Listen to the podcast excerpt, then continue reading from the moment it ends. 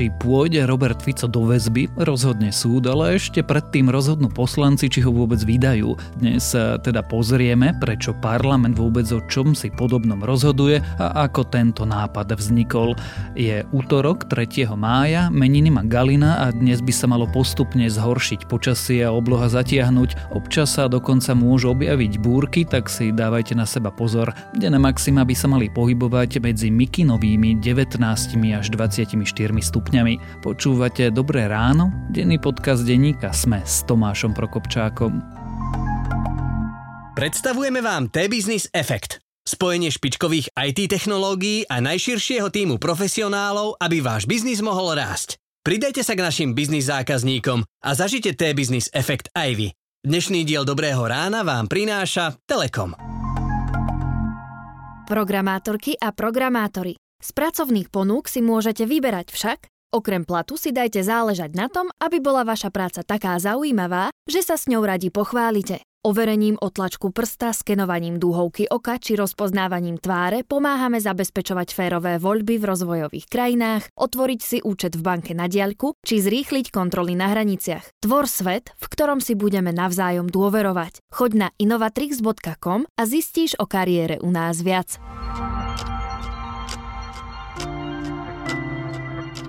A teraz už krátky prehľad správ.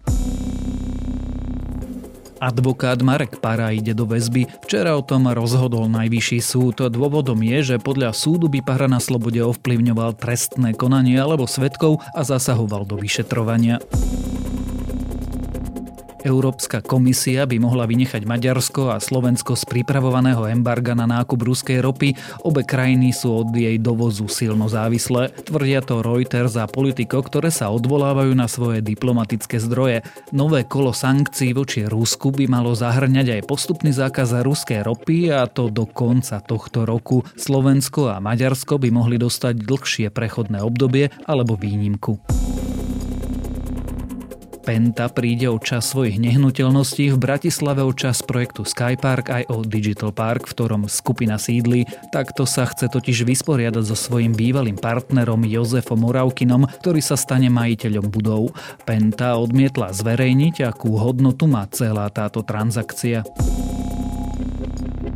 Fínsko sa rozhodne požiadať o členstvo v NATO, žiadosť o vstup do Severoatlantickej aliancie pošle 12. mája. Fínsky prezident najprv oficiálne oznámi svoj súhlas so vstupom do NATO, po ktorom parlamentné frakcie podporia tento postoj.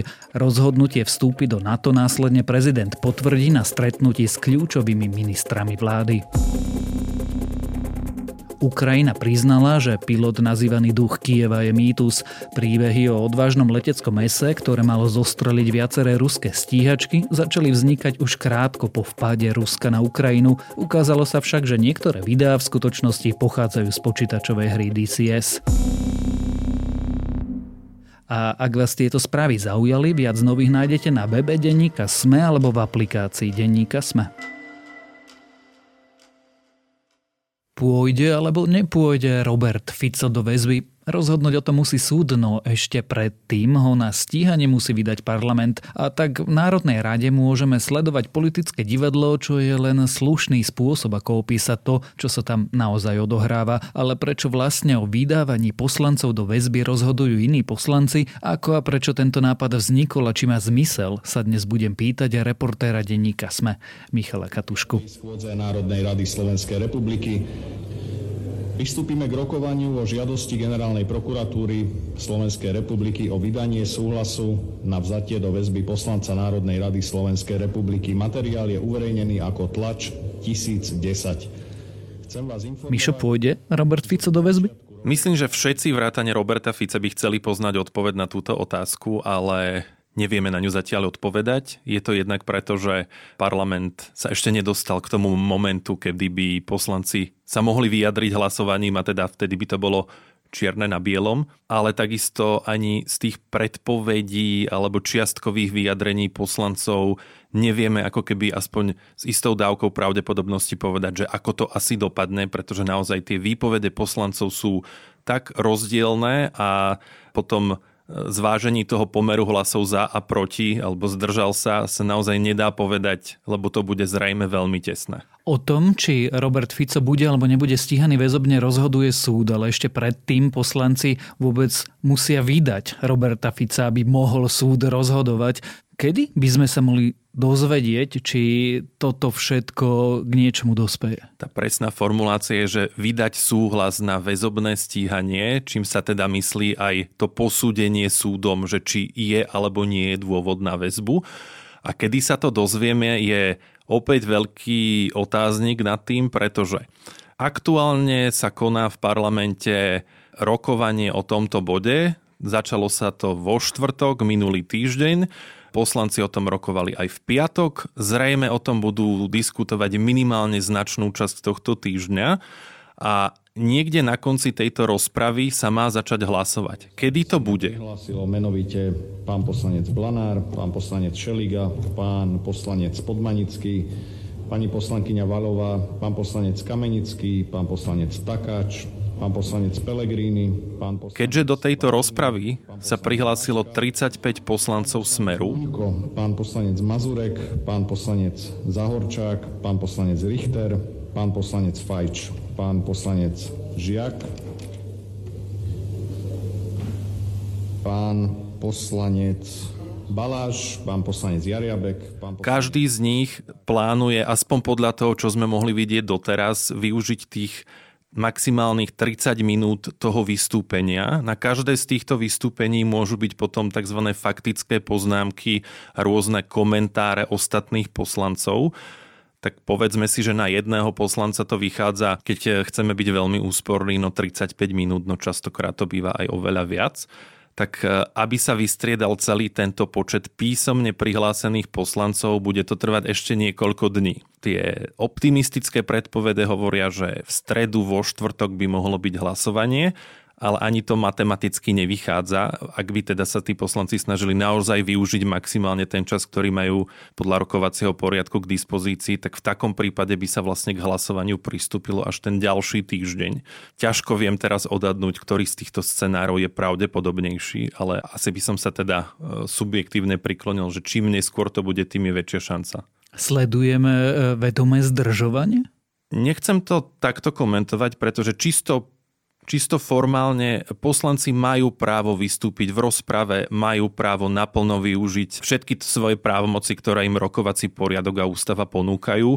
A ako povedal, poviem teraz slova Roberta Fica, že e, neberte nám možnosť e, podporiť sa navzájom, teda aj formálne v tom pléne vystúpením, na čo majú právo. Na druhú stranu za celú svoju novinárskú kariéru si nepamätám, že by poslanci Smeru pri akomkoľvek dôležitom návrhu zákona mali takúto ambíciu, že všetci do jedného sa chcú vyjadriť a, a naplno využiť ako keby ten potenciál, ktorý im dáva ten mandát poslanca. Takže áno, do istej miery sa na to vieme určite pozerať ako na obštrukciu, ktorej cieľom je zdržiavať, ktorej cieľom je naťahovať čas a to už je ako keby interpretácia tohto javu, ktorý sa teda v parlamente deje, že z hodou okolností popri tom plinie nejaká doba, od ktorej bol Robert Fico kedy bolo začaté stíhanie voči nemu, kedy vyšetrovatelia začali vypočúvať kľúčových svetkov. A toto vypočúvanie vlastne pokračuje napriek tomu, že prokurátor si želá, aby Fico nemohol ovplyvňovať e, v rámci svojej slobody svetkov. A preto mal byť vydaný do tej kolúznej väzby na návrh prokurátora. A toto sa z pohľadu prokurátora teraz marí, pretože sa ten čas naťahuje a naťahuje. No a keďže už skôr bolo povedané, že tie hlavné vypočúvania sú plánované približne do konca mája alebo na prelom mája a júna, tak ten čas sa e, blíži a tým pádom čím neskôr bude parlament rozhodovať a tak tým neskôr sa vlastne dostane celá táto kauza o väzobnom stíhaní pred samotného sudcu, kedy sa Robert Fico aj v prípade pozitívneho verdiktu, že musí ísť do väzby, bude môcť odvolať na najvyšší súd a hypoteticky o tom ešte aj potom zase s nejakými lehotami bude môcť rozhodovať aj ústavný súd. A keď to tak počítam, tak e, vlastne bude sa blížiť tá druhá polovica má mája až jeho koniec a naozaj sudca môže v takomto prípade zvážiť, že naozaj tie dôvody na väzbu už vlastne uplynuli, lebo veď všetci dôležití svetkovia už boli vypočutí. Ja to, čo hovoríš, trochu pritlačím. Je konanie opozície to obštrovanie vlastne ovplyvňovaním vyšetrovania? To si tiež nedovolím povedať, aj keď ak by som za jediné správne zobral len vlastne e, názor prokurátora, ktorý vlastne v uznesení pre parlament píše, že Robert Fico svojimi vystúpeniami na tlačových konferenciách alebo svojimi statusmi na Facebooku alebo akýmikoľvek ďalšími vyjadreniami vo verejnom priestore vlastne nabáda a ovplyvňuje a nepriamo vysiela signály obvineným, prípadne rôznym znalcom, ktorí budú posudzovať, že takto môže mariť vyšetrovanie. Na druhú stranu niektorí advokáti mi povedali, že jednoducho keďže je tam tento mechanizmus toho posudzovania parlamentom, tak vyšetrovateľ musí už predtým počítať s tým, že takáto situácia nastane a musí byť pripravený prispôsobiť tú taktiku toho vyšetrovania aj možnosti, že jednoducho ten stíhaný bude vyšetrovaný na slobode a k žiadnej väzbe nedôjde. Čo sa v tom parlamente Predsa len my nie sme parlamentní spravodajovia, nie sme tam bežne každý deň. Čo sa tam odohráva? Ako to tam vyzerá? Tak v týchto dňoch, ak sa pýtaš na samotné plénum, čo sa tam deje, jednoducho na začiatku toho rokovania o tomto bode, o súhlase s Ficovou väzbou, o ktorej má rozhodnúť parlament, sa prihlásili poslanci, ktorí by chceli v tej rozprave vystúpiť.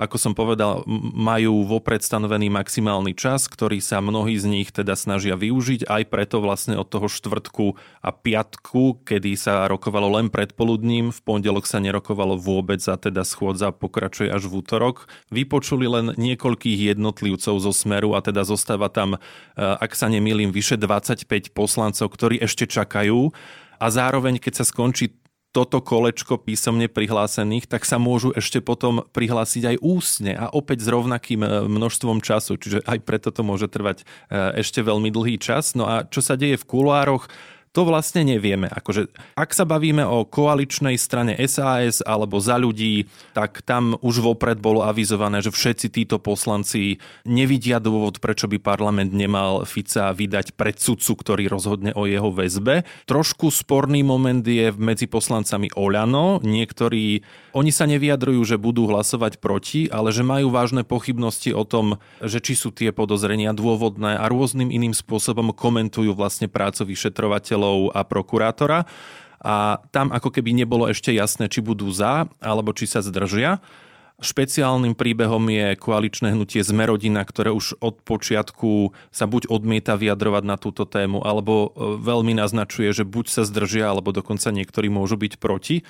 No a samozrejme celá opozícia zhodne tvrdí, že nechcú, nechcú pustiť Roberta Fica vlastne pred sudcu. Čiže ja keď som sa Roberta Fica spýtal, že či podobne ako je bežné pri iných návrhoch zákonov, že aj opozícia sa snaží lobovať za podporu či už svojho návrhu alebo za zmenu nejakého vládu, vládneho alebo poslaneckého návrhu, tak on e, kategoricky tvrdí, že on by určite nikdy v takejto veci nevyjednával s koaličnými poslancami pre svoju podporu, ale nemusí to tak byť. Môže tam dochádzať teoreticky k nejakým, nejakým snahám získať ďalšie hlasy. To nie je ochrana poslanca pred väzbou. To je ochrana výkonu poslaneckého mandátu, pretože účelom tohto kroku, ktorý urobil Lipšic po dohode s Matovičom, je moje zatvorenie, aby som nevykonával politickú činnosť. Takže naopak. To, čo sledujeme, je pochopiteľné akési politické zápasenie, nejaký politický súboj, ale prečo ho vlastne sledujeme? Prečo poslanci rozhodujú o tom, či iní poslanci sa postavia pred sudcu? Prečo? A to je dobrá otázka a to je otázka, ktorú si síce kladú alebo málo si ju podľa mňa kladú aj mnohí koaliční poslanci, pretože základným dôvodom, nazvime to takejto väzobnej imunity, je to, aby nebolo možné poslanca zo dňa na deň alebo z minúty na minútu niekde, povedzme, že poslanec si kráča akurát na dôležité hlasovanie do parlamentu, kde sa rozhoduje o niečom, kde môže aj jeden hlas rozhodnúť, prípadne aj niekoľko hlasov. A oni jedného polícia či prokuratúra vlastne by ako nástroj zneužitej vládnej moci poslúžili na to, aby zadržali takýchto poslancov, hoci len na obdobie toho hlasovania, aby sa nemohli dostaviť, nemohli hlasovať a povedzme, že večer by ich pustili. Toto je hlavný dôvod, prečo už e, ľudia, ktorí tvorili ústavu, ale nie len teda našu, ale aj mnohé ostatné, je to vlastne niečo, čo je v ústavách od e, francúzskej revolúcie, Jednoducho, aby vládna moc nemohla zneužiť svoje postavenie, ovplyvniť políciu a takýmto spôsobom si ako keby zlepšovať postavenie v nejakom legislatívnom zbore. To je ten hlavný dôvod, prečo to tam je.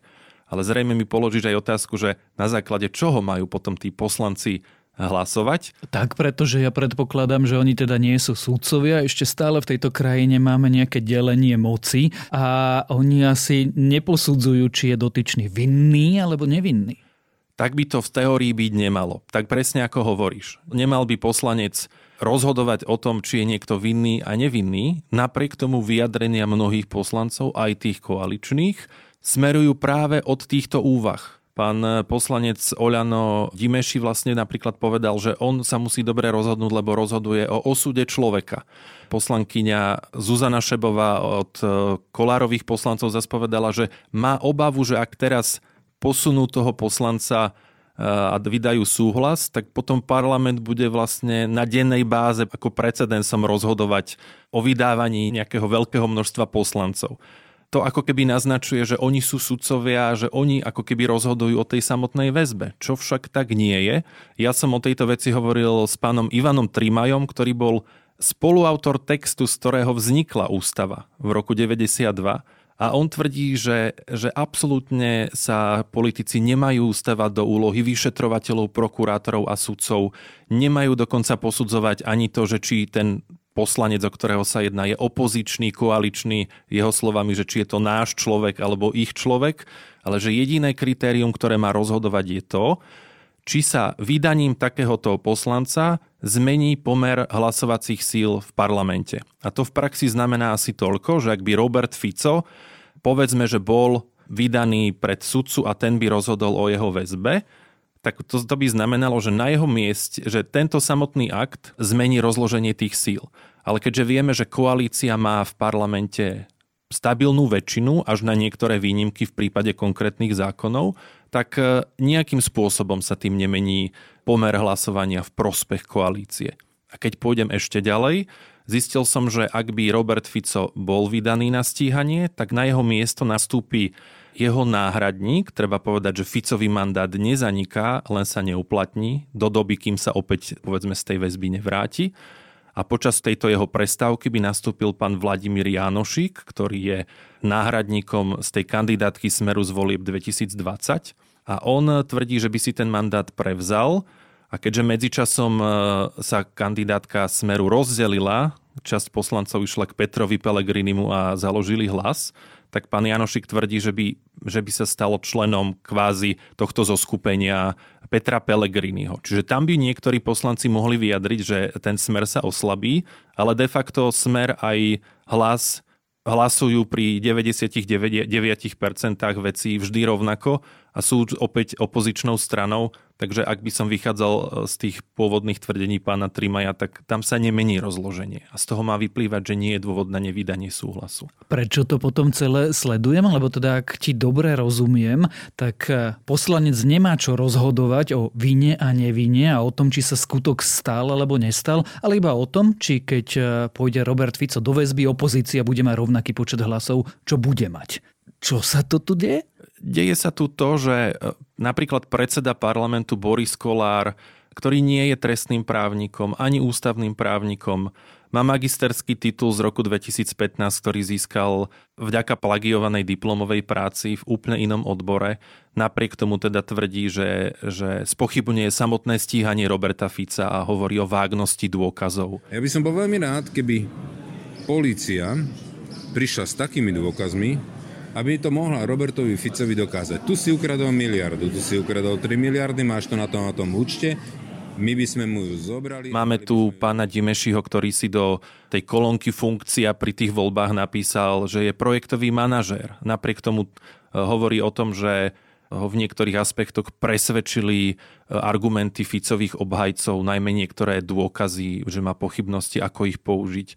Pani poslankyňa Oliano Hatráková, ktorá je psychologička, hovorí, že by chcela vidieť právnu analýzu, lebo sa jej zdajú byť e, niektoré interpretácie vyšetrovateľov ako nadhodnotené, nadinterpretované a do podobných úvah sa púšťajú mnohí ďalší poslanci, ktorí nie sú kvalifikovaní už len tým, že sú poslanci, ale ani svojim vzdelaním ne- nemajú ako keby predpoklady. A ani sa to od nich neočakáva, že budú nahrádzať prácu odborníkov. Oni majú rozhodnúť teda len o tom, či vidia nejakú politickú motiváciu, že by vládna väčšina získala odchodom tohto poslanca, alebo povedzme aj viacerých, keby išlo o viacerých. Ale my vidíme, že pomer síl e, v tom parlamente sa aj e, prípadným Ficovým dočasným odchodom z parlamentu vlastne nejako nezmení v prospech koalície. Tí poslanci majú chrániť parlamentnú demokraciu, nemajú sa hrať na sudcov napriek tomu, že to teda všetci do jedného z koalície aj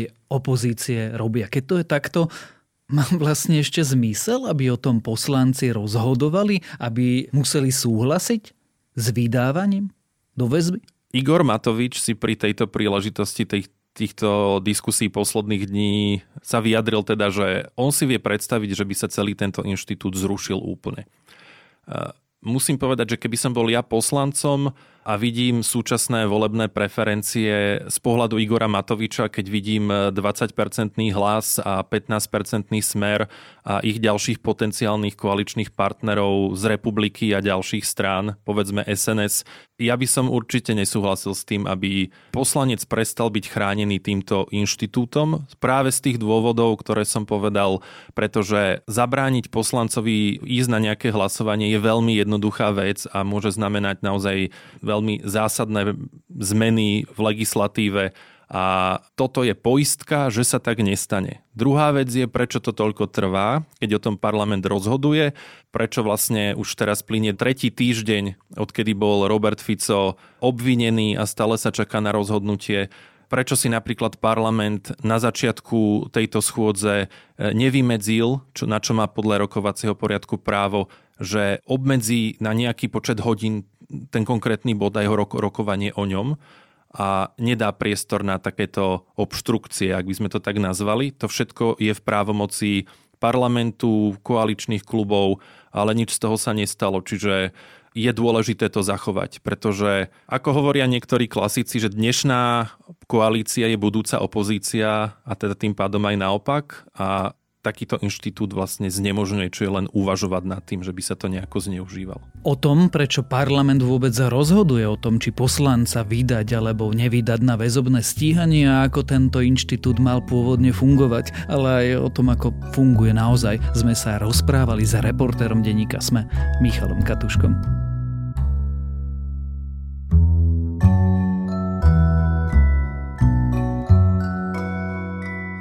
Pred pár týždňami som na tomto mieste odporúčal predohru akýsi nultý diel série Sandman a keď už som bol pritom, tak som Gaimanovho pána snov začal znovu čítať. Mojím dnešným odporúčaním je tak táto kultová komiksová séria, nepochybne jeden z najlepších nielen komiksových príbehov všetkých čias. Ak ste toto kľúčové dielo modernej kultúry ešte nevideli, určite po ňom siahnite. A to je na dnes všetko, dávajte na seba pozor. Počúvali ste Dobré ráno, denný podcast denníka Sme s Tomášom Prokopčákom a dnes vychádza aj nová epizóda podcastu Ginkas do problémov s otehotnením a pravidelná dávka o náboženstve v Tolkienovom svete.